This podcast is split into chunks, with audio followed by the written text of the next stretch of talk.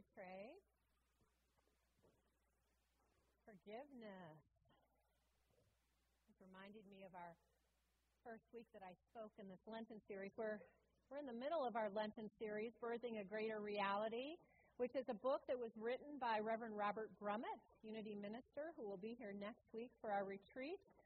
And uh, we start, I started speaking about this with the idea, remember, that we get caught up in our habits. We walk through our days and we think, wow, I forgave that before. Forgiveness. I thought I did this work already. I did it a year ago or two weeks ago or ten years ago, and here it is. It's up for me again. I must be doing something wrong. And what we need to do is to relax into the awareness that we are evolving, right? And so the first time I did my forgiveness work, I might have been down here in the evolution of where I'm at in consciousness, and now I may be here in my evolution of where I am in consciousness, and so it's nothing more than another opportunity to heal, to forgive, and to evolve to our, our next level in consciousness. So thank you for that reminder in that song, Trey. So we are moving on this morning to this idea of embracing our wholeness. But before I get there, last week we were working on how do we project those aspects within ourselves that we have been in denial of, what um, Freud would, or I think it was, uh, would call our shadow, right? Jung, sorry, would call our shadow. And so my question for you is how many of you did this work this week? How many of you paid attention to how you saw yourself projecting out into the mirror of life. Oh, good. Quite a few of you. So, what did you find? If you could say it in a word or two, what did you find that you were projecting onto that mirror of life? Anybody? Judgment. All right. You, Nadia. Judgment. Who else? Marilyn. Worry. I had some worry I was projecting out into this mirror of life. Who else? Yes. Frustration. I feel such frustration and I am projecting that onto life out there. That's the source of my frustration. Peggy, awareness of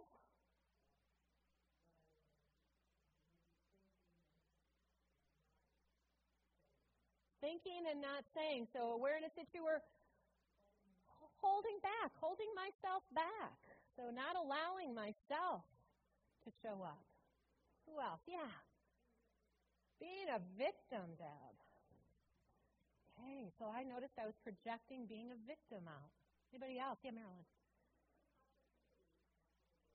Yes. So you can, can't you, project the good in others? In fact, you might see somebody's wisdom or somebody's love or somebody's light. It's not just the negative we project out. So thank you for that reminder, Marilyn. Anybody else have one they want to share?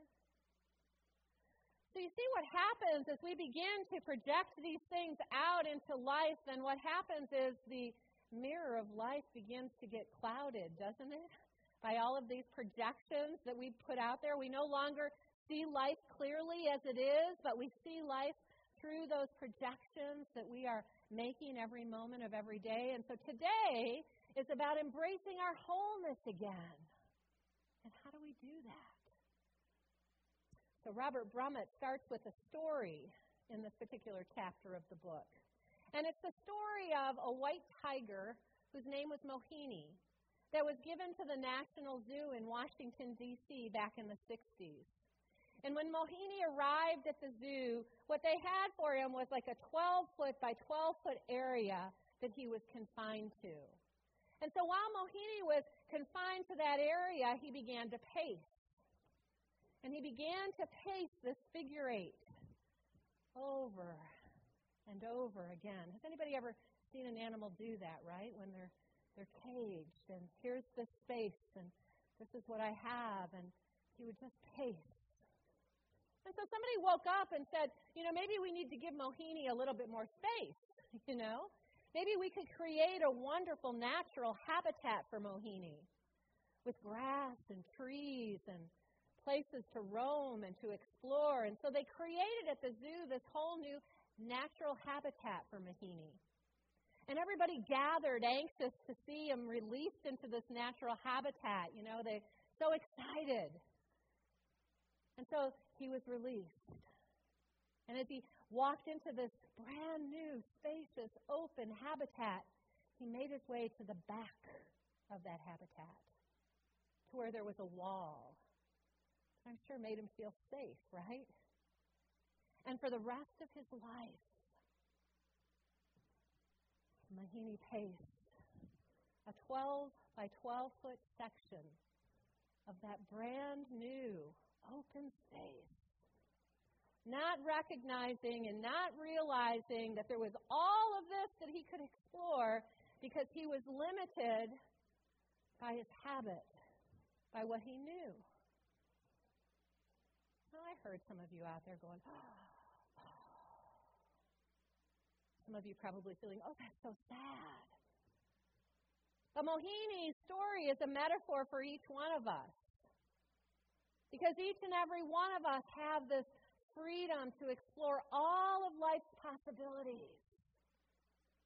And what we do instead is we get caught up in our habits of belief and walk the same patterns in our life, day in and day out afraid to break out of our patterns and habits into that place of all possibility.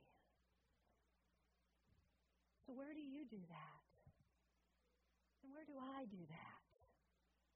And how can we move beyond it? So, as I was thinking about this for myself, I was remembering a voice from the past. And, and I need to preface this by saying for each and every one of us that those voices in the past that placed those limiting ideas in our consciousness meant well. They were not typically doing this from a place of maliciousness, right? So this voice from my past came from a well meaning place. But what I heard was, why do you look so sad? You're so much prettier when you smile. Anybody ever hear anything like that? Right? And the seed idea gets planted. Well, first of all, there was that, ugh, I hate that. Made me want to smile even less, to be quite honest with you. But there was also the idea, right, that it wasn't okay to be sad. That if I showed up and was sad, you might not like me as much. You might reject me. You didn't want to feel the uncomfortableness of my sadness, so please show up with that happy face. And how many of us, as we go through the activity of our day, then place this mask on? All is well. Life is good. Nothing wrong. Everything's perfect. And then what happens when a day arrives that we feel like we can't put on that happy mask on that day? Do we stop ourselves then? I can't go to Unity Spiritual Center because I can't put my happy mask on today. You know, if you go there, you're supposed to have your act together. There's no room for you to show up in your messiness, or not me, because I've been taught that I need to have my happy face on. What does it stop me from doing and exploring? When I think I have to show up with this mask rather than being my true and authentic and real self, no matter what that is in that moment. So, what is it for you? What idea have you been clinging to and afraid of breaking out of because somewhere along the way somebody taught you that this is the way it is? Anybody got one? Jim. Jim was told he was selfish when he was young. Selfish, selfish Jim. Always just doing what you want, never putting anyone first. That is not allowed in life. That selfish thought. Who else? Yeah, Jack. Children are meant to be seen and not heard. Therefore, you have nothing of value to contribute. Anybody hear that one? All right, and we take that in, right? And we now begin to live our life from that place. Like what I have to contribute really is not worth anything, so I'm just going to keep quiet. I'm going to keep my mouth quiet. Terry.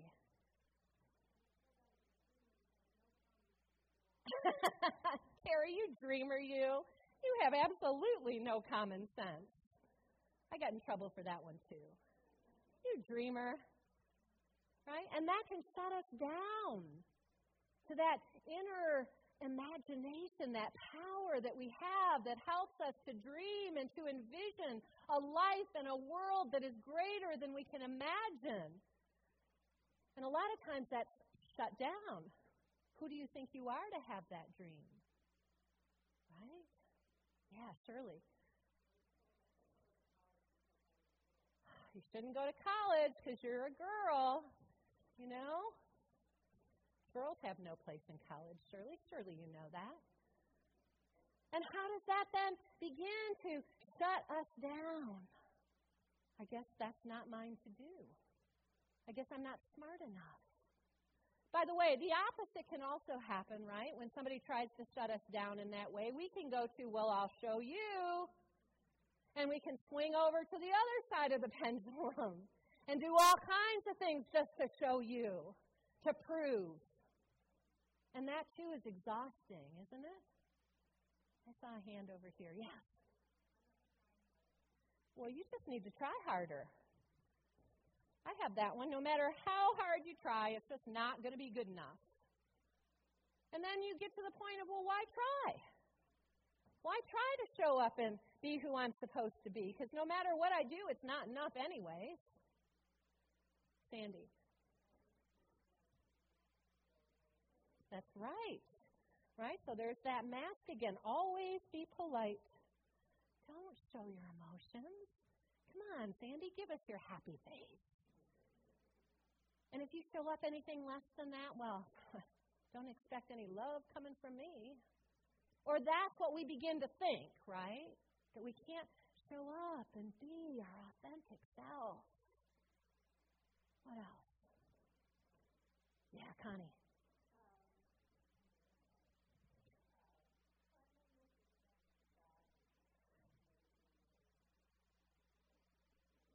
Clean freak? Are you a clean freak, Connie? Cleanliness is next to godliness. God forbid if somebody goes to Connie's house and she hasn't had a chance to clean first, right? Because that is going to come in between of her being able to sit and be with you or me.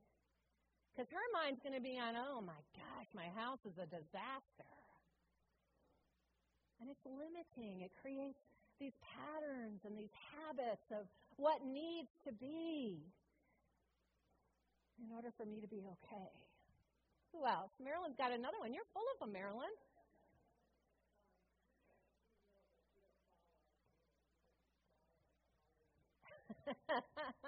All right, you may have free will, but don't try to exert your free will. Here's the rules you need to follow.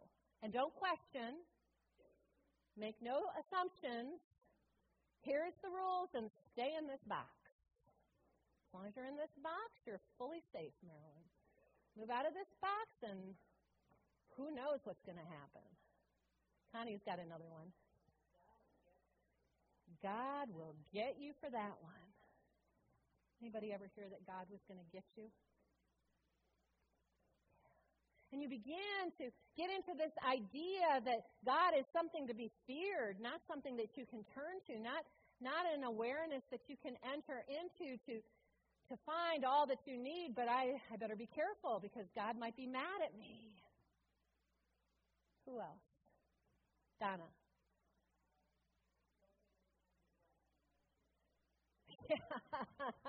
that good old work ethic, right? We got to work hard, really hard. No matter how hard you try, it's not enough, but you better work really hard anyways. And we give ourselves no time to pause and breathe and rest. In fact, when we sit down to do meditation, the first thought that is going through our minds is everything that we still need to do. And why am I doing this meditation? Because this is nothing and I got too much to do. And we never give ourselves the opportunity of breaking through and free from that to experience that spaciousness of just being.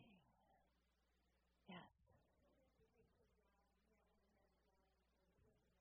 Whatever it is that you hate, you know what? You are just lucky to have it. Get over it. Right? Get over it. Stuff it back down there. Do what's yours to do. I saw Kate's hand.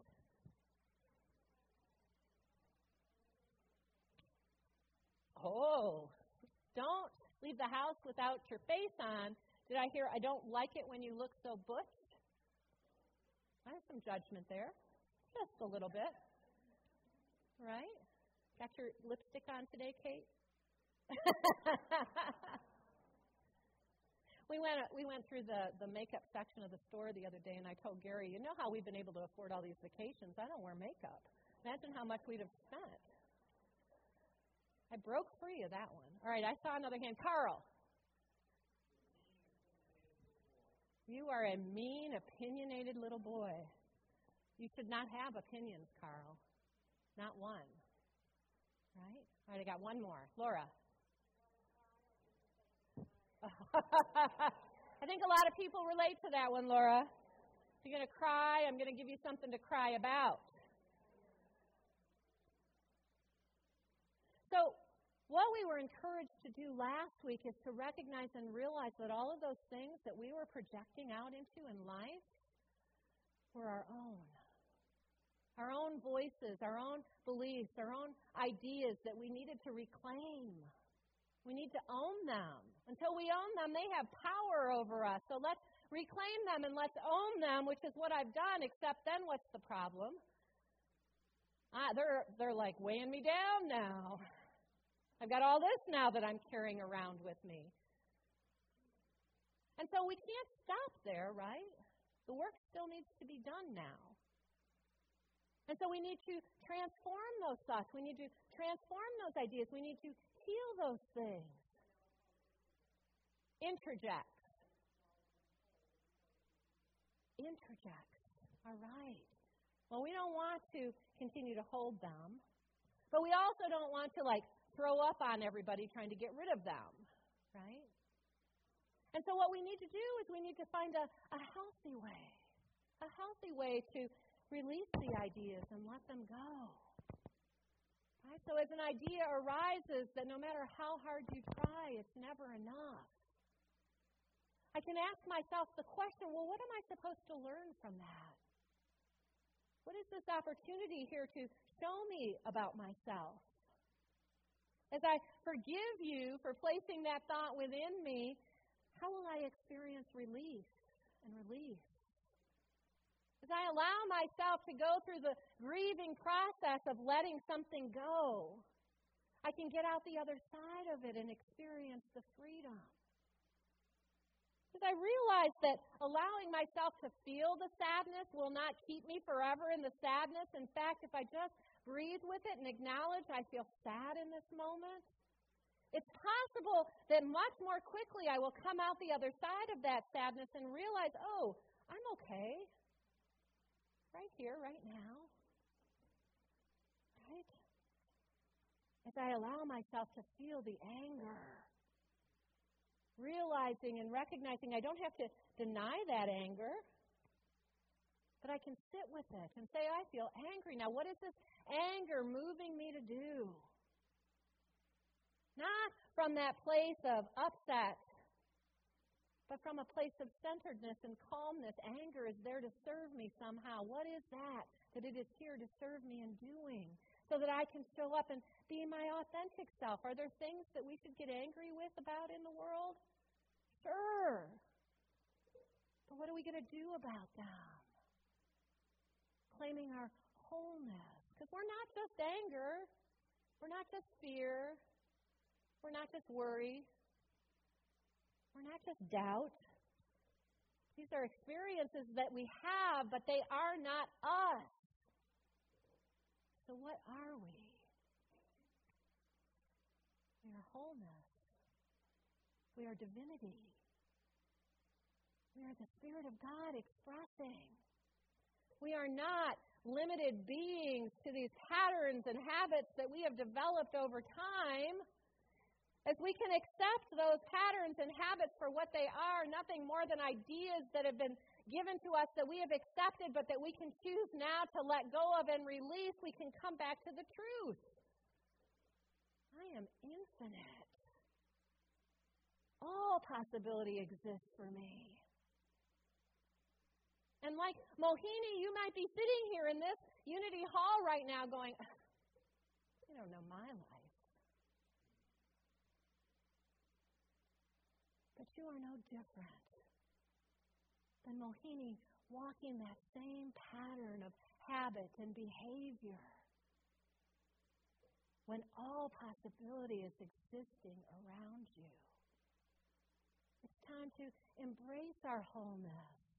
You are the source of your joy and your sadness.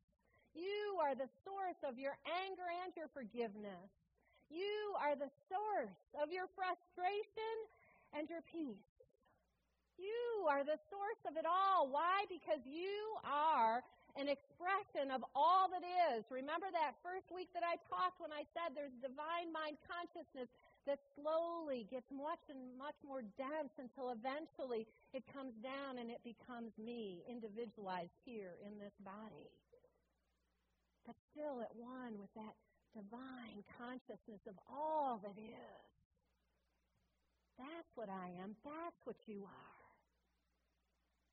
And so we do this work by being willing to forgive, by being willing to heal, by being willing to let go and grieve, by being willing to face all of it and recognize none of it is truly who we are. Because we are whole and we are holy. And we are here to express that and get everything out of the way that isn't resonating with that wholeness. Does that make sense? I got to practice it. How about you? Because I keep forgetting. And I keep picking these things back up again. As soon as I realize and recognize that I've got to take another breath and ah, here's another gift, a gift to release. So we have a practice. And our practice for this week is to consider what do I need to heal? What do I need to forgive? What do I need to grieve? Now, listen, these are not why questions. Why is this always happening to me? Why can't I just get through this? These are important questions of what? What is it here to teach me? What is it here to reveal in me? What is it here to release in me? What is here the gift for me? And then, as you become aware of what is getting in the way, consider what gift may arise as you make the choice to heal, to forgive, and to grieve. Let's be real with one another. Let's be real with ourselves. Let's show up in our wholeness, in our messiness, in our allness. It's only in that way that we will birth a greater reality, because I'm telling you, the reality that we're birthing today is nothing more than this. And I'm ready to break free into the all that is still to be. Will you join me? All right. I'm going to ask. You know that, right? I'd like to end with our scripture from today. Every good and perfect gift is from above, coming down from the Father of the heavenly lights, who does not change like the shifting shadows. Those shifting shadows are all of those things that we are needing to leave behind. They're not the real, they're not the reality. Let us ground ourselves in the wholeness, the holiness of who we are this week. Thank you and God bless.